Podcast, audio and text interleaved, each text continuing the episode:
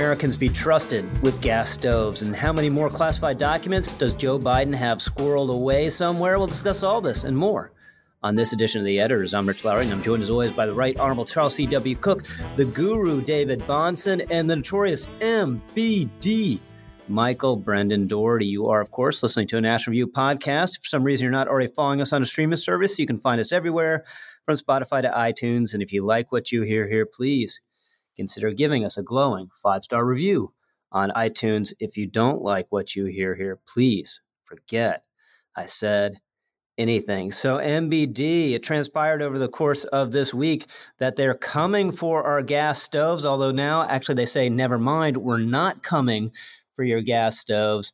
But there was a memo from the Consumer Product Safety Commission, I believe, or some agency or outfit of that sort that said, geez, gas stoves are, are dangerous. They're causing uh, asthma, all other uh, potential harms. And you had folks on the left immediately snapping into line and citing and distorting various studies to, to prove that gas stoves are an incredible hazard. It's amazing that we we ever put up with them and they have to be snuffed out immediately. And then there was a backlash and they all said, never mind. Right. And, you know, it was a kind of classic moral panic, right? Like, and, and what was interesting and, and frightening was how quickly it set on. I mean, when you look backward in progressive publications, like you can find a few things about disparaging gas stoves as a potential health risk or maybe a, long-term project to eliminate for green reasons you know you can find a couple of those stories going back you know if you look back to 2021 or or before but all of a sudden it was like they decided gas gas stoves were not only a danger to your children and to the environment, but they're also maybe racist too, or any other reason to get rid of them. And and the studies were very flimsy. Even the the the New York Times reporting on this study ended up quoting not a scientist but a climate activist about the dangers of gas stoves. You know, so this is not very serious. It's aimed at the gas industry which is already subjected to all sorts of totally nonsensical restrictions and regulations. I mean, I live in New York State, and if you, I have a gas hookup as mo- as a majority of New Yorkers do, but Cuomo, uh, Governor Cuomo, made it illegal to get new gas hookups if on new construction in New York. He made it impossible for New Yorkers to access the plentiful gas that can come through to us from Pennsylvania because he's committed to non-carbon energy solutions. You, you know, we lost Indian Point; it was replaced with nothing. And now when the weather gets really cold really fast, we get warnings that there might be power outages. So this is a, a huge problem. Uh, they are coming for your gas stoves and the people who have gas stoves tend to like them and, and they've been cooking with them safely for over a century in, in mostly in the bluish bluest parts of the country right? Like you get lots of gas stoves in new york new jersey and massachusetts. You don't get a lot of gas stoves in north carolina or south carolina where they're, they're relatively uncommon. So I, am hoping that they heard a lot from their own constituents on this that actually no we love our gas stoves and they're safe and and if they're installed with proper ventilation they're perfectly safe to operate. So, David, first of all, welcome back. Been been a little while. People who don't know, we've talked about this on the, the podcast.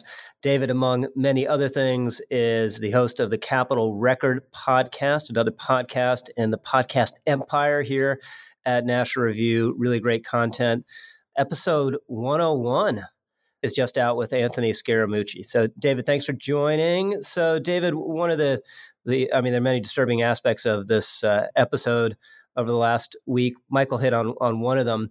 There there is this distortion of the so-called science. You, would have these studies, some of which were kind of ridiculous. There was one that, my understanding, they they uh, tested a, a, kitchen and the gas stove effect and the gases that were released and, and harmful fumes and all this with, with a kitchen that was lined with plastic to allow like absolutely no ventilation. So if you actually re- read the study, say, oh, okay, th- this is an unusual circumstance that's not going to be replicated in, in real life in any way you can imagine. But then you see the headlines about the study, and it's just like that that fact is kind of left out. It's just like, oh, a, a study found uh, disturbing uh, health effects from gas stoves. And this is why, I mean, you went through this in the, the pandemic. You couldn't believe the quote unquote science during the pandemic. You had to dig it in, in, dig into it yourself, as you did very assiduously. And you can't believe that the science about climate either, because this kind of laundering, alarmist laundering, is is obviously going on all the time. And what you just see in the headlines does not necessarily reflect a, a careful version of studies that that themselves might be flawed. Well, I, think that's exactly right. I think I think there's two really big problems here from their um, vantage point there is a lack of credibility. The way in which the science is haphazard is is choppy. We're obviously coming out of a COVID moment where they are in a huge deficit of credibility and trust to begin with, meaning the sort of expert class dealing with matters of science and and, and utility and, and so forth. And so the data itself has to be incredibly precise, incredibly clear, because there's going to be a certain skepticism. But then the second is process just having a sort of a bureaucrat at a commissioner make an announcement that sounds entirely authoritative and statist is the greatest way in the world to make this a culture war issue instead of a real science issue. And, and I think that there are market mechanisms that are probably going to allow a big decline in the use of gas furnaces going forward. And yet they can't be content with that. Instead, they're going to make Fox News talk about defense of our gas stoves for the next two years. Mm-hmm. And and I just don't understand it. If my agenda secretly was I really wanted less people using gas stoves, I would do everything the opposite of how they just went about handling it. So are are electric stoves preferable to gas stoves or better? Do you mean from the vantage point of cooking or environmentally? Well, just, yeah. Is there just any reason we should all be using electric stoves in, instead outside of this panic we've seen? I think that the better person to answer that would be someone who has actually been at a stove once in the last 10 years. I'll, I'll jump in. I mean, in in general, people who have gas stoves prefer them to the most widely available electrics, but there are eh, there is a trend at the very high end toward induction style stovetops. That's right. That, yeah. That that a lot of people like and that have offer. That's like a totally flat, flat, smooth top. One of those. But, yeah. But, yes, and it, and there's it's cooks. It's very interesting because the the top of the thing you can touch it with your hand and it's it's it's room temperature, but underneath your electric underneath your electric underneath your pot it's it's raging hot which is very interesting but it's in general the the kind of electric stoves that are very common in middle america and that are available at you know your big box stores the most common ones there it's harder to control the temperature with very finely on those. They they heat up slowly and they cool down more slowly than a, a gas flame. So most people that's why you've seen even some professional chefs in the past couple days come out and say like, "You're you'll you'll take away my gas stove over my dead body." Yeah, you, you never see a cooking show someone using an electric stove on a cooking show. You're going to in about 10 minutes, though, because they're all co opted by the same work people. so, so, Charlie, let's get you in here. I mean, there are few stories. Uh, there's been no story, I think, since the, the uh, illegal imposition of the student loan forgiveness that has been so perfectly suited to set you off. No, because I think that it is preposterous, both constitutionally and politically, that the federal government, the federal government, the government with the army, would presume to determine which stoves one might have in one's house. But it's worse than that. This is a perfect example of a story that was developed from the top down that started with the conclusion and that yielded, prompted, provoked all sorts of people who had never thought about it before to become wild eyed activists overnight and start condescending to everyone else as if they were revanchists holding out to the bitter end against science on which we had all agreed for half a century. So you have this preposterous notion that this is the purview of the federal government being coupled with an insta panic, with pop up moral crusade that is based on nothing. The science is garbage. The real reason that the left wants to get rid of gas stoves is that it believes that gas stoves are bad for the climate. But that, having been a proposal for the last two years, has gone nowhere, as most climate arguments tend to do because people don't care about it. So they moved to this is about the children, this is about asthma, this is about race. What bothers me about this is that you could marshal any argument you want in the opposite direction with just as much consternation.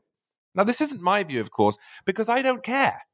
I don't care if you want a gas stove or a electric range, or frankly, if you want to go outside and rub two sticks together every night and build yourself a fire. It's none of my business. But there are many, many arguments against gas stoves, and there are many, many arguments against electric stoves. And really, this is just a matter of which one you want to choose. As it turns out that electric stoves, which a majority of the population use, are much more likely to cause a fire. They're more likely to cause a fire that kills you. They're more likely to cause a fire that injures you. They're more likely to cause a fire that burns your home down. The property damage caused by them is through the roof. You combine that with the fact that African Americans are disproportionately likely to die in fires. And you can see quite quickly how, if the left wanted to, they could have contrived a case that electric stoves are, in fact, racist. But they didn't want to because they decided to go after gas. So you have this massive amount of power claimed by the federal government being wielded, as David said, not even by Congress, but by a commission. And then jumped on by people who had never thought about it until yesterday, had cherry picked the facts to support a predestined conclusion, and then expected us all to go along with it. And to make matters worse, they're now blaming the people who said no for bringing it up in the first place. No one a week ago was talking about stoves. None of the people who are now talking about stoves were talking about stoves a week ago. You get this guy, Trumka, at the Consumer Product Safety Commission, who says, yeah, a ban is on the table. He then emphasizes the same point by agreeing with a Bloomberg story that reported that a ban is on the table. And he links to a piece twice that suggested that gas stoves might be the new cigarettes and deserve a federal ban. Then conservatives say, wait a minute, I don't think that's a good idea. I don't think that's appropriate. I don't think it's a solid proposal on the merits. And the Washington Post this morning says, wow, look at conservatives and Republicans. They've injected gas stoves into the culture war. Did they? Did they? Or were they just at home minding their own business? Were they just doing other things? And then someone in a position of authority said, we should ban gas stoves. And the entire progressive universe decided this was a good idea. Not only a good idea, but that it was imperative and then conservatives said, I don't think that's a good idea. And now it's their fault that this is in the bloodstream. Give me a break. Yeah, it's- no, I'm looking at I'm looking at the headlines on a news aggregation site right now. Washington Post, GOP thrusts gas stoves, Biden's green agenda into the culture wars. And then there's Axios, right's new fight, colon, gas stoves. It's just preposterous. It's the equivalent of me sitting at home, seeing someone come down the driveway with an axe saying, Could you please go away? And then seeing a headline saying Charles Cook makes issue of property rights. no, I didn't. So, MBDX, a question to you. Where are you? You're more disturbed that this initial effort was undertaken at all by this federal agency and its its allies and the political and culture or in politics and culture or more heartened by the backlash?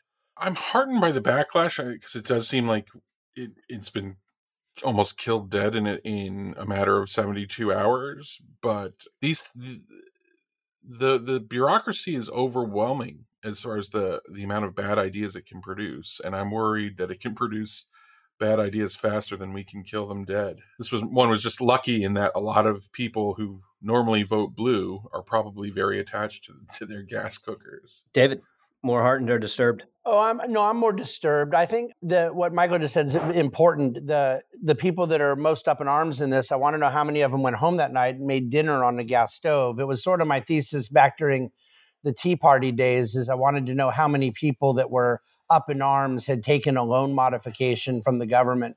I don't believe these people. Mm-hmm. I don't believe, and I and I'm with Charlie entirely. You cannot have a commission constitutionally saying things like this and start the process of rebuilding credibility this was bound to happen by the way that they handled it to begin with. Yeah, so actually, AOC was some internet sleuth, as they say, uh, went back and looked at one of her Instagrams from her kitchen, and sure enough, she she herself herself has a gas stove. Charlie, heartened or disturbed? Both. I'm disturbed that this is the sort of sweeping change that progressives think that they might be able to push through on a whim. I'm heartened by the reaction to it, which probably did lead to the commission announcing that it was never looking into this in the first place. But once again, what I find so disturbing is what I have come to describe as software update progressivism, where people who had never in 10, 12, 15 years thought about a given topic uh, suddenly receive the latest patch from HQ and start banging on about the moral necessity of prohibiting toasters. And we just saw a great example of it here once again. Yeah, I, obviously it has to be some of, of both. I'm going to say heartened, though. I mean, the right instantly made this a, a, a big deal, had some great fact based uh, arguments pushing back, especially including from our, our own Dominic Pino at NR and then had the other side saying, "Oh, we we, we never we, we we never are coming after your gas stoves. You're crazy." So that, that that's a good outcome. But the problem is there's this this big tide coming, obviously from the federal government and from the left generally. And the most disturbing aspect of it is how they can make it a, a moral issue where there, there's something wrong with you. You know, you're you're an ill-intentioned person if you're not on board, and that's just a, a huge tide that is really hard uh, to resist, and and we can win sort of defensive victories like this one on certain battlefronts. But it's um, figuring out how to win that broader war is a really uh, tough nut to crack. With that, let me do a brief plug for NR Plus digital subscription service at nationalreview.com. Your way around our metered paywall. Your way, if you log in and sign in, you got to sign in after you're a member. That's a really important step that some people miss. But if you if you uh, sign up and, and log in, you um, see 90% fewer ads, especially the, the, most obnoxious and annoying ads go away. If you're a member of NR Plus, you get invited to exclusive events and calls with our writers and editors and other conservative figures. You can be part of our private Facebook group if that floats your boat, and you can comment on articles and blog posts. There's a great deal all around, plus a really important way to support our valuable journalism. So if you are a regular reader, of National Review, and I assume many of you are, and you're not already a member, please do the right thing today or tomorrow or over the weekend. Uh, exact timing doesn't matter too much, but really would uh, love if you become a member and join tens of thousands of your fellow NR readers as a member of NR Plus. So, David Bahnsen, we got news the last day or so that there's a second batch, or it was a second batch of classified documents that were improperly improperly stored at a second undisclosed uh, location associated with Joe Biden. And uh, folks, Democrats are at pains to, White House is at pains to, to argue the exact circumstances here are different than those at Mar-a-Lago, which is true, but th- this is this is highly embarrassing and the the more documents that are found more places obviously the more embarrassing it is. Yeah so rich i love having all my news feeds and everything open on my vast uh, computer system as we're recording because i have some breaking news for you. They uh, actually have found more and they are at the biden residence. So uh, just moments ago as we're recording. In, in delaware? In, in wilmington delaware yes. And so So is this the second undisclosed no, this batch? is an additional batch. batch? oh, all right. And then, uh, I don't know how to pronounce this. Is it? We should have some special sound effect or chime every time during the uh, one of our recordings a, a, new classified document is yes, found. but I don't know. Is it Rehoboth? Rehoboth? There, it's both. Wil- Rehoboth. Rehoboth. Both. Uh, I used to go there all the time as a kid. Yeah. Yeah, Wilmington and Rehoboth Beach, Delaware. Apparently, he has residences, and they found an additional batch at both of those places as well. so you know i obviously i don't know and none of us know what these documents are i'm more than willing as a reasonably calm and nonpartisan conservative to assume that there's nothing super malignant in what it is, but I do just think optically this is like about as bad as it could be. I, I can't imagine them being able to maintain the outrage and the sort of potency of what they've been doing in the Trump investigation with this now. And and so, you know, I loathe conspiracy theories. I have spent most of my adult life ending friendships with people who who don't loathe conspiracy theories and uh, the the Epstein suicide, and now this and now this one. Let's consider ourselves duly warned. We'll, yeah. We will not share a conspiracy theories with you. Yeah. We don't want to risk our friendships. But but the Epstein suicide and this one can be the exceptions to the rule because there's just something about this that doesn't make sense. Now the normal political, the conservative story of this is uh, outrageous. They hit it for a couple months to hold to help the midterms that's not a conspiracy that's i assume rather obvious and not that problematic um, it's just you know i mean i guess it's going to be upsetting to those on the right obviously but i'm saying it isn't a conspiracy i just feel like because i've maintained all along even with biden's kind of q4 surge in success uh, electorally and, and and in the media and whatnot I don't believe he will be their candidate, and I haven't believed that he can be their candidate for some time.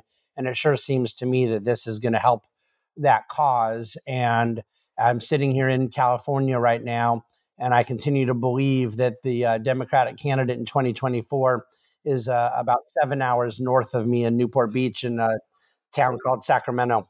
So I, have been with you on on Biden. You know, I've I, have said I, I, don't think he can run, but my faith has been shaken a little bit just because he he seems so determined, and obviously got the boost from the midterms. So Charlie, couple more batches. What do you make of it? What I make of it, Rich, is that it's hilarious.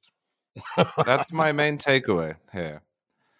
I don't think it is particularly important.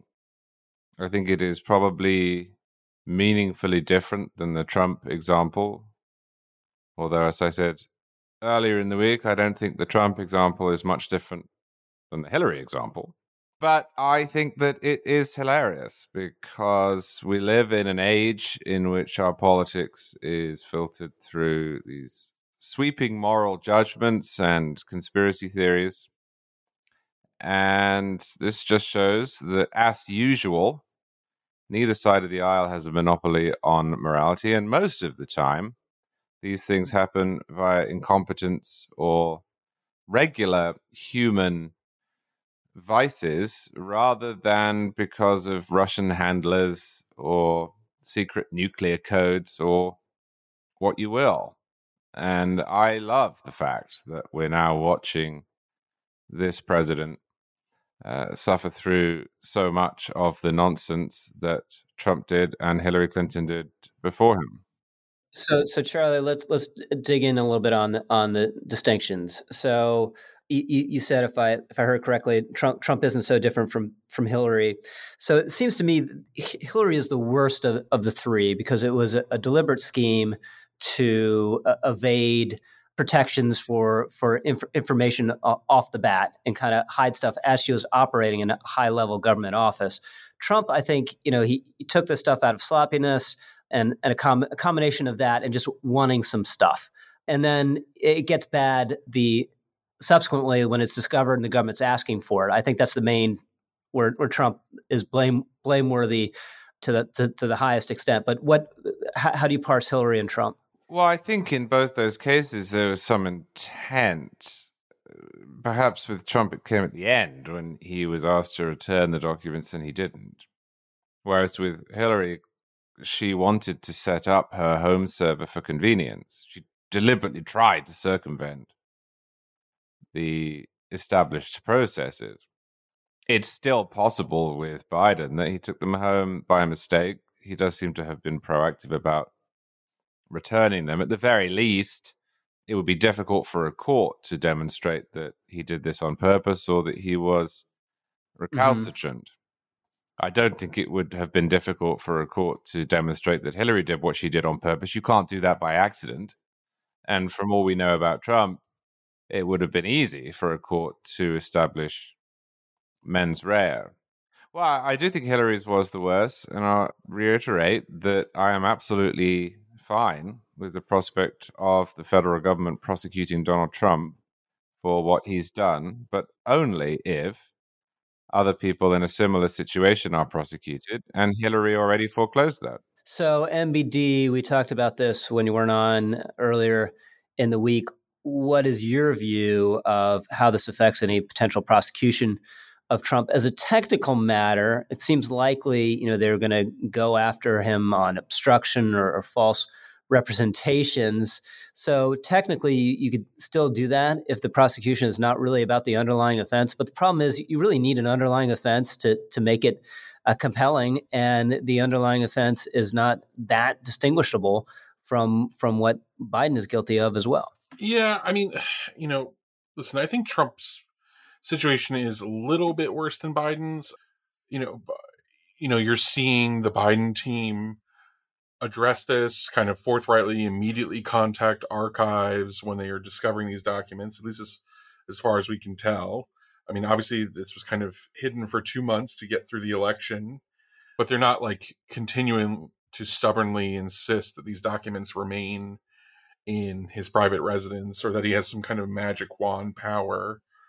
So I think that is all different. But again, to prosecute Trump, I mean, this is a political, you know, there's a political hurdle beyond as well as a legal hurdle. And this just makes the political hurdle more difficult to overcome. And and it's just something we've seen over and over and over again with Trump is that is that the there's there are always these efforts to apply the rules to Trump and that the rules are going to eject Trump.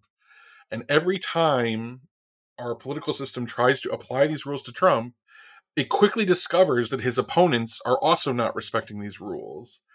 And usually, Trump, I think it's Trump's superpower to kind of detect that these rules aren't always honored. And when they're not honored by his opponents, he will act, he will, he will dishonor them flagrantly and more flagrantly to his advantage. I mean, that's in a way that's how he conducted his real estate business in New York, right? Is is that oh, you know, everyone does a kind of you know f- funny things on financing or with collateral. Well, I'm he's going to push the envelope right. way beyond the normal limits, and and that's that has always been part of his his key to success or his his key to fraudulent success, if you if you want to indict him. So, David, another key aspect, obviously, Joe Biden's political health is the state of the economy and, and where it is. It's kind of weird. Inflation, sort of as a political issue, uh, has almost disappeared. I mean, you, you don't hear about it much on Fox, which I have on all day long, very much anymore. We had a new CPI number out this morning that, if not mistaken, what was a 6.5 year over year, and from November to December, what down 0.1 percent. You have been consistent saying from the beginning the causes of inflation aren't necessarily what a lot of uh, Republicans want them to be or have been focused on, and this this um, story and the way it's going to develop may actually end up helping Biden because they can argue that that was exaggerated and the various measures they've taken have reduced inflation. So, first of all, d- discuss the CPI uh, number and then and then the broader point about inflation. Yeah, so the um, CPI number did come in 6.5% year over year. And that's a pretty significant disinflation from the middle of the year when it was at 9%. And that's the headline number. That's including food and energy. The core number that excludes food and energy was uh, five and a half year over year. And the reason why I think it is largely not being talked about because you know the inflation numbers are still higher and prices are still higher and those are real things that people deal with but why isn't it noteworthy subject or something that would get ire on Fox News at this point well first of all it most certainly didn't work in the midterms there wasn't a lot of political heat around the issue as what had been expected by many on the right but also the place in which inflation is most felt by you know middle class and by uh, the masses is in gas prices and core goods. And gas prices have come down significantly. They ended the year lower than where they started, which is a stunning um, situation. And based on the Biden administration's desire to blame it all on Putin, I just have to say thank you, Putin, because he must have brought prices down if he was so mm-hmm. successful. If he had control, yeah. But but see, you know the joke about uh, the Biden administration can't have it both ways. They can't blame it on Putin and not credit Putin. This is sort of true for the right with Biden. We can't blame it on Biden and then not give him the credit. The fact of the matter is that neither was ever true. That um, there's a whole myriad of circumstances behind behind the price inflation of 2021 and 22 I believe that there was a really great political opportunity to blame bad actors for it, but that we blamed the wrong bad actors or the wrong reason. That the COVID lockdowns were a policy disaster and they led to a complete and, and really significant shift in our supply dynamics, labor shortages, and, and a number of other problems that made us inadequately prepared to produce the goods and services necessary for our economy that led to price inflation upon reopening. And most certainly, there's other circumstances that played in giving people a couple thousand bucks that President Trump and Biden both wanted to give them wasn't helpful. Obviously, the Fed's policy put a lot of pressure with low cost of capital. It put a lot of upward pressure in asset prices, particularly in the housing market. But right now, Rich, core goods inflation is up 2.1% year over year. That is the Fed's target is 2%. Now, there is still higher inflation because not all prices are core goods. Services are higher, and the shelter numbers have not come out of the data yet. There is still a housing indicator that looks higher than the real life number because they measure rents for over a year. And so the lag takes a while to come out. But that's coming out, and you're going to end up printing by the end of the year a very low inflation number you're going to see it about a year after they pass something totally disingenuously called the Inflation Reduction Act. So what what is a what is a very low inflation number? It'll have a two or three handle by the end of the year. And and and and that, and so I think I think that the political problems are just simply that the Democrats will take credit. But the bigger problem to me as an economist is that the Fed has been further deified, which is essentially what has been going on for 25 years for most of my adult life professionally managing money is a continued evolution of this deification of the Fed that began in the Greenspan era. And I think we have played right into the hands of saying that the Fed has a power in our economy that it does not have. And that's my biggest concern long term. So lower inflation would be would be great, very very welcome. W- where do you see the economy at the end of the year? You know, there've been a lot of forecasts that heading towards a recession. Yeah, no, I I think that it would be a real miracle. It would be a real act of luck and fortunate timing if the quote unquote soft landing thesis really does play out. Now, it's not without precedent. Okay, you had dot com blow up in 2000, tech blow up, Silicon Valley lost a lot of jobs and yet, you really primarily had the pain in the economy, 9 11 notwithstanding. That recession that the um, Bush administration endured was really quite limited and very short. And so it is very possible that you get a scenario like that, but it, it's still TBD because I think that it is entirely possible that um, if the Fed were to overplay their hand and credit spreads widen, that you'll get enough corporate weakness in terms of business investment that what has so far been benign for the jobs market can reverse. But at this point, no one is going to call it a recession, even if unemployment goes from 3.5 to 4%. You're going to have to get a five handle on unemployment before it really feels like a recession. And I wouldn't say that that won't happen, but I do think it's possible that if it does, it proves to be shallow So, it, it, you know, the reason I'm not giving a very specific prediction is because doing this for a living, I know that the surefire way to be wrong is to actually make a prediction. Mm-hmm. Yeah, well, we, have learned that uh, on this podcast over the years, especially the last several months. Charlie Cook, exit question to you back on the classified documents. How much do the documents hurt, the discovery of these documents, hurt Joe Biden from zero to 10? Zero, it's not even a flesh wound. 10, it's a hole in the bow. I don't think it hurts him too much. I think it's maybe one or two. MBD. Oh, Biden? I, I don't. One. David Bahnsen. Hurts Biden a two, helps Trump an eight. Yeah, I'm I'm a two, so we're all we're all right around there. But it just makes it much harder to indict Donald Trump. So Charlie, we we did a retrospective on the McCarthy fight earlier in the the week, but something we we didn't really uh, discuss at length, which is which is very interesting, and trying to figure out how to interact with some some other stuff going on is also really fascinating. Is this just return like nothing happened to a, a, Tea Party style attitude in the Republican House. I mean, you're seeing it play out as if it's an exact replica of what happened to John Boehner. We'll see what happens with the, the debt ceiling, as again we were discussing a couple days ago, but e- easily could be Republican overreaching on spending. So we'd, we'd had Republican underreach, and there's a lot of commentary. You know, fiscal conservatism is dead. No one cares about any of that stuff anymore. No one talks about the debt anymore. And then all of a sudden, boom! You know, Republicans take the House, and that's like besides investigations, that's like the main thing, right? That's going to be the the the main thing.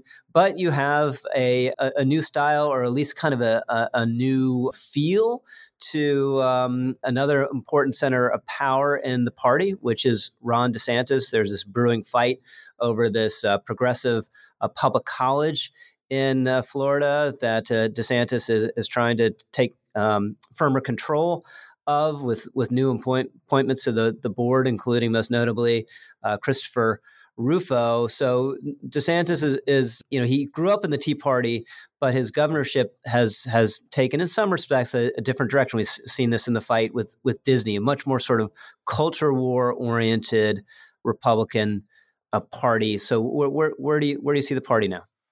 Well, that's a huge question and a huge topic. I don't draw a bright line between social issues and economic issues as relates as related to the Tea Party in, in quite the way some others do, because I think that we have a different set of social issues now. Mm-hmm. So, you know, while it was true that the Tea Party was mostly interested in fiscal matters, there was still a great deal of populist energy underneath it. And while that didn't yeah, map, and, and, and a focus on education too. Right. And while that didn't map particularly neatly to, say, gay marriage, it did map pretty neatly to education. And many of the issues that are now being debated relate to education.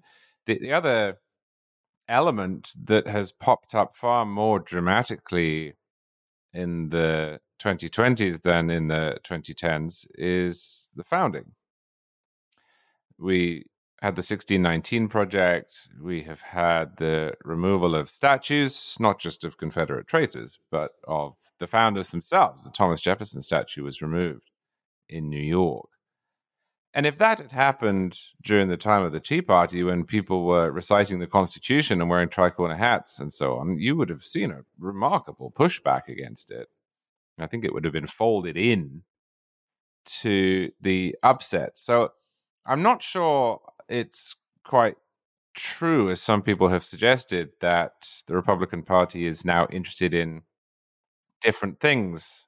Yeah. So so let, let me um, put a finer point on it then. So so the the Disney thing, which which you were quite critical of, and and your take on that is just it's a standard conservatarian take, right? That uh, and it would have been the take of many more people circa 2010. But there's this feeling private corporations beholden to this woke ideology are a threat, not just government, and we need to use government power when we have it to fight back. That's the new yes.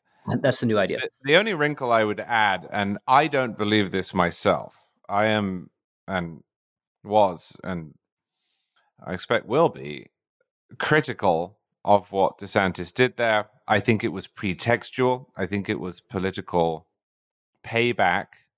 And I also think that it is destined to make the policy worse. But look at how it was sold. It was sold as taking away a special perk. And in that regard, what DeSantis did, I think dishonestly, was recruit the language of the Tea Party into a bigger government move. And that was my criticism at the time. You know, DeSantis said, We're getting rid of the special perk. The problem is, of course, they did it only for Disney. They phrased it in such a way as to avoid a bill of attainder. They said any special district that was granted between 1967 and 1969. All right, well, there were six of them. The only one that really matters is Disney. But all the pushback that I got was uh, from people who presumed that I was arguing in favor of special corporate perks. Now, I uh, think it's just wildly dishonest. We all know what happened here. DeSantis signed a bill that I think was fine. That bill was nationalized. People gave it a false name, said false things about it, and called DeSantis and Floridians in the Florida state legislature and a majority of Floridians, including Democrats, bigots, and so on and so forth. DeSantis got across. He said, I don't like being criticized by Disney. I'm going to put you in your box. And this is a way of doing it. But the way he did it was not to raise their taxes. Uh, the way he did it was not to increase regulation. The way he did it was to give the people who supported it the chance to cast those who opposed it as cronies. So there is still a Tea Party element in there, even if it's dishonest. So, so, so if I hear hear you correctly, if I summarize it, simplify it, d- different uh, circumstances, different emphases, but not you know we're not talking about a totally different phenomenon. MBD, you buy that? I think that's part of the answer. I think another part of the answer for the contrast between Congress and some of the GOP governors, um, among whom I would include Montana's governor Greg Gianforte, as well as DeSantis, is that you know, Greg Gianforte and Ron DeSantis are sitting on growing state economies, fantastic growth, huge surpluses, partly due to COVID relief. And the Congress is sitting on like record debts and deficits. And, and, so I do think that there you approach politics a little bit differently. And, and it's almost like a, a Maslow's hierarchy of needs. Once, you know, once Florida's economy is booming, there are other priorities that you might begin to focus on, whether that's, you know, curriculum in education or other cultural fights. And you're seeing that in, in Montana too, which has had phenomenal growth. And Republicans there are looking at, you know, bolder constitutional reforms of the state constitution. So yeah, I think and I think that's natural and potentially even healthy. You know, and I and I'm not I'm not entirely convinced. I mean, it's very natural for the House Republican caucus to revert to, you know, fiscal jihadis when the White House is in the hands of the Democrats. Uh, that's a very natural way of trying to restrain the growth of government. But at the same time, you know, I see, you know, the House Republicans overwhelmingly endorsed this the new committee, special committee on China, and it got overwhelming Democratic support too. And in I, I don't see the House Republicans, you know, damning Biden for what he's doing on microchips with China. You know, there's there's no one coming out and saying, "Hey, you know, the Chinese just have this Ricardian advantage on on microchips, and it's just uh, big government picking winners and losers to encourage Taiwanese capital to come to Arizona and build a chip factory here." Like I don't see any of that. So I do think there's still an underlying change that is happening. I think it's being driven by geopolitical uh, the the change of the way Republicans view China as a geopolitical rival now, as much as a tr- as a trade partner. So it you know it's a little complexion of both. I mean, there's there's the natural fiscal hawk instincts that are have not gone away and should not go away and and they they were bound to be revived during an era of inflation but the party has still changed, and our political culture was still changed by Trump, and and in fact the the Democrats were changed by Trump and how he pushed things on China. David. Well, I, I, think, by the way, on that last point that Michael's made, he's right. You you do see an evolution, a shift, and in the China sentiment and in the way in which a lot of these things are discussed. And I think there's a lot of good in that, and, and some things that concern me. The the notion of no one making a sort of Ricardian argument against uh, Chinese control of microchips could be a, a, good thing in the sense that it's now a more holistic conversation around national security interest and and other complexities in global trade. And it also could just be that none of the more depth oriented things are necessary because the politics are so simple. Uh, I think it was, Michael, 150 Democrats or so that vo- voted with all of the Republicans in, in creating this committee. And so the Democrats are well aware that a even sort of non-intellectual opposition to China is the right thing politically. I am just a stickler for the fact that I prefer we do the right thing for the right reasons. Because when we do the right thing for the wrong reasons, uh, it's just a matter of time until something ends up going against us and, and us living to regret it. I have a similar feeling about what Charlie was talking about regarding Governor DeSantis and, and the Disney action. I think in, the, in a lot of ways he did the right thing, and I'm all for finding various crony deals that have been done that need to be undone but the pretext of that was just so obvious that I worry it ends up being a blunt instrument used against us in the future. And I love the idea of taking away crony special deals that have been done for large entrenched entities when we're not in the middle of a culture fight with them. You know, so so as to not give prima facie support to the idea that the left can do the same to us. But I certainly understand the politics of all these things and um, all, all of it is just playing out the way you'd expect in the midst of the tribal nature of both the culture war and our political scene. So, David, how do you forecast the uh, the fiscal fight in Congress going, especially the fight over raising the debt ceiling? I think it's going to be a disaster, and I think it's going to be really unfortunate that it will be a distraction against the real fight because those of us who are favor uh, who favor a balanced budget amendment those of us who believe, um, last I checked, this is very easily solvable for those in Congress who do not want to spend more money than we bring in. And it is not about refusing to lift the debt ceiling. It's about refusing to approve the appropriations of funds that create the need for enhanced debt. And so this is the height of hypocrisy. And the left's argument against us is the right one. If you don't want to spend that money, then don't spend the money. Don't approve the budget. But to then say we're going to approve a budget and then not approve the debt that is necessary to pay for the budget we approved is completely performative and has never worked to our favor politically. And so I think that this the, the difference this time, uh, as we'll see later in the year, is that the numbers and the makeup of the House are such that unlike the last four or five times we've had this fight, it's actually there's some muscle. They might actually get their way and it's not going to go well. It will not. It will not be a good look, and that's not because. So, so, so you're you're saying that you, you would expect there not to be the votes to to uh, raise the debt ceiling. Not the first time around. No, I think it'll end up being another drawn out three or four week drama. And then how how consequential is that with regard to the economy? Well, the what the media will say or the real economy. I mean, the media is going to say we're going to default on our debt, and we're not going to default on our debt. And the media is going to say social security checks aren't going out, and that is not true. So there will be a certain level of hype that is going to be near a 10, and the real impact to the economy will be very low.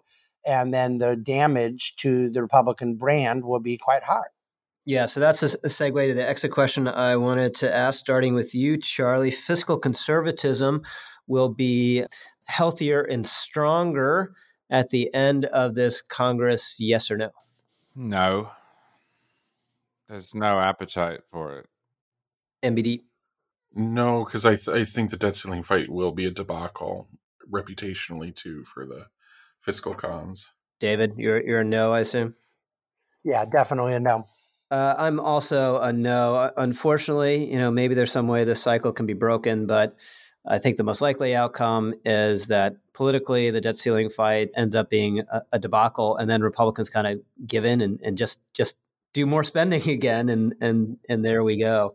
So let's hit a few other things before we go. MBD, very impressively, you played a game of pickup basketball. it's not that not that impressive. Uh, just the very act of pickup basketball is impressive.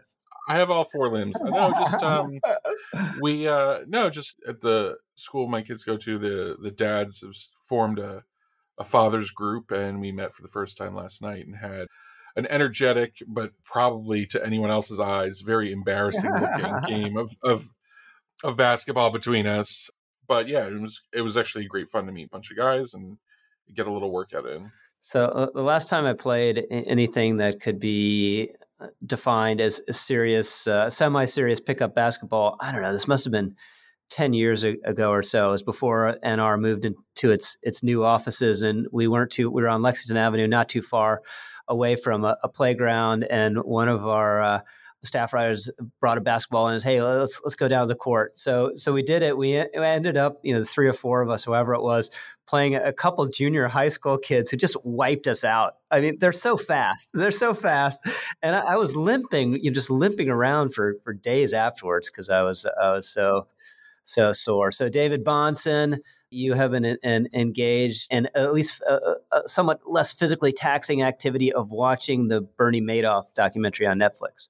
Yes, my uh, NR friends would be surprised to know that I played more pickup basketball in high school in my early 20s than uh, probably anyone you've ever met. And ever since I blew my knee up, I am uh, mm. not able to do that. But my knee and ACL are not needed to watch Netflix. So I've gotten very good mm-hmm. at documentary viewing.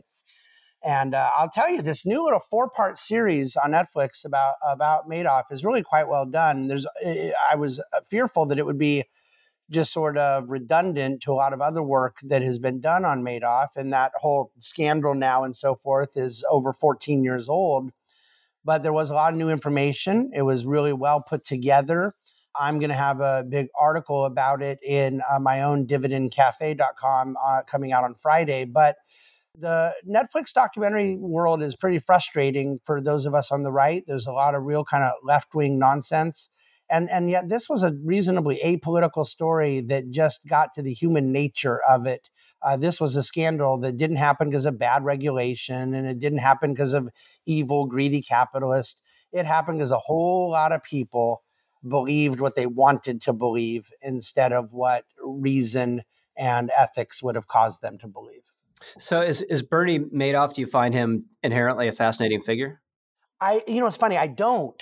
I find his investors fascinating figures because I've always been convinced that a significant portion of the victims were really culprits, and and I'm more convinced because they because they they knew or should have known. Uh, most of I think a high portion of them absolutely knew. Yes, and and they were just at the top of the scheme. What, what's what's it's better being at the top, right, the, of a Ponzi scheme. So so sort of working for them and they, they didn't care others coming in. Yeah, and it's also better to have a bigger checkbook than the Ponzi scheme itself has so that you can be in a position to constantly write checks when the Ponzi scheme needs them because then you can keep the Ponzi going. And and so even though you end up having more risk, you you really can kind of create a self-fulfilling prophecy that you will continue to get the ill-gotten gains and that's what was happening with some of his lead investors as they were feeding the crime as it was going. All right, so so listeners, there's the investment by, advice from David Bahnsen. Get it early, big on the Ponzi schemes. Can I ask a question about that, yeah. David? So the benefit would be then your net your assets on paper continue to grow at this Ponzi scheme scheme uh, speed, and so therefore you can borrow and and build new businesses off of capital you don't really have, right? Well, no, because the the lead investors were taking money out all the time, so it wasn't just on paper. They were taking real money out. Oh. They just needed to be available to put real money back in at those points in which cyclically withdrawal requests were greater than new money's coming in. Right? That's always the only oh. thing that can hurt a Ponzi is that point when there's more money coming out than in. But if you stand available as a sort of lender of last resort, then you can keep it going. But it's a unique Ponzi scheme because remember, most Ponzi's did have real investments. At some point, they had investments that went bad and then it turned to Ponzi. He never bought a share of stock. There was never any real investments in this at all. And so it required an awful lot of cash flow. And then ultimately, the biggest investor made $7 billion off of 1 billion of capital net, net, net. Yeah. Okay. Yeah. Okay. You're definitely right. Yeah. Mm. yeah, when, when, Rich yeah. says to listeners that this is David Bahnsen giving this advice, I should be worried that the SEC will launch an investigation of me, but I'm assured that the SEC is too underfunded to do so. So, Charlie, you enjoy picking up your kids from school when they're not expecting it. Yeah, I love it because they're shocked and they don't quite know how to react. And then they point at me, and you can see because you can't hear through the window, but you can see them saying, That's my dad. And they get in the car, What are you doing here? It's sort of funny. But uh, I, I've started doing it so much that I guess I'm going to lose the advantage of surprising them because they'll say, Oh, God, it's you again. So I finished a couple weeks ago. Maybe it was uh, over the holidays or a little bit before. I've been going through, as I've mentioned several times, a Middle Ages phase, and I read this book by a guy named Mark Morris, "The Anglo Saxons: A History of the Beginnings of England, 400 to 1066." And and I have to say, King King Alfred is just clearly top three English monarchs of of all time. I think just zero doubt about it. Anyone wants to have that argument of a beer sometime, I would welcome it. With that, it's time for our editor's picks. MBD, what's your pick? My pick is Charlie on the uh, gas stoves panic and the and the weirdly tired tone that progressives took on this. I just thought Charlie was withering and at his best. David Bahnsen. You know, Jim Geraghty has a, a piece up that uh, sort of mirrors a sentiment that's been coming. I, have written a little stuff in this regard. Jonah over Dispatch has done some. I think all of us feel this way, but it's just a great piece from Jim about uh, the way the people were electing to Congress and this notion of lazy, narcissistic is, is in his headline types of people. And I think that this has got to be a big theme for those of us on the right, not just merely the votes we want out of people that go to Congress, but that the voters have to take more seriously their responsibility to elect more serious people. Charlie Cook.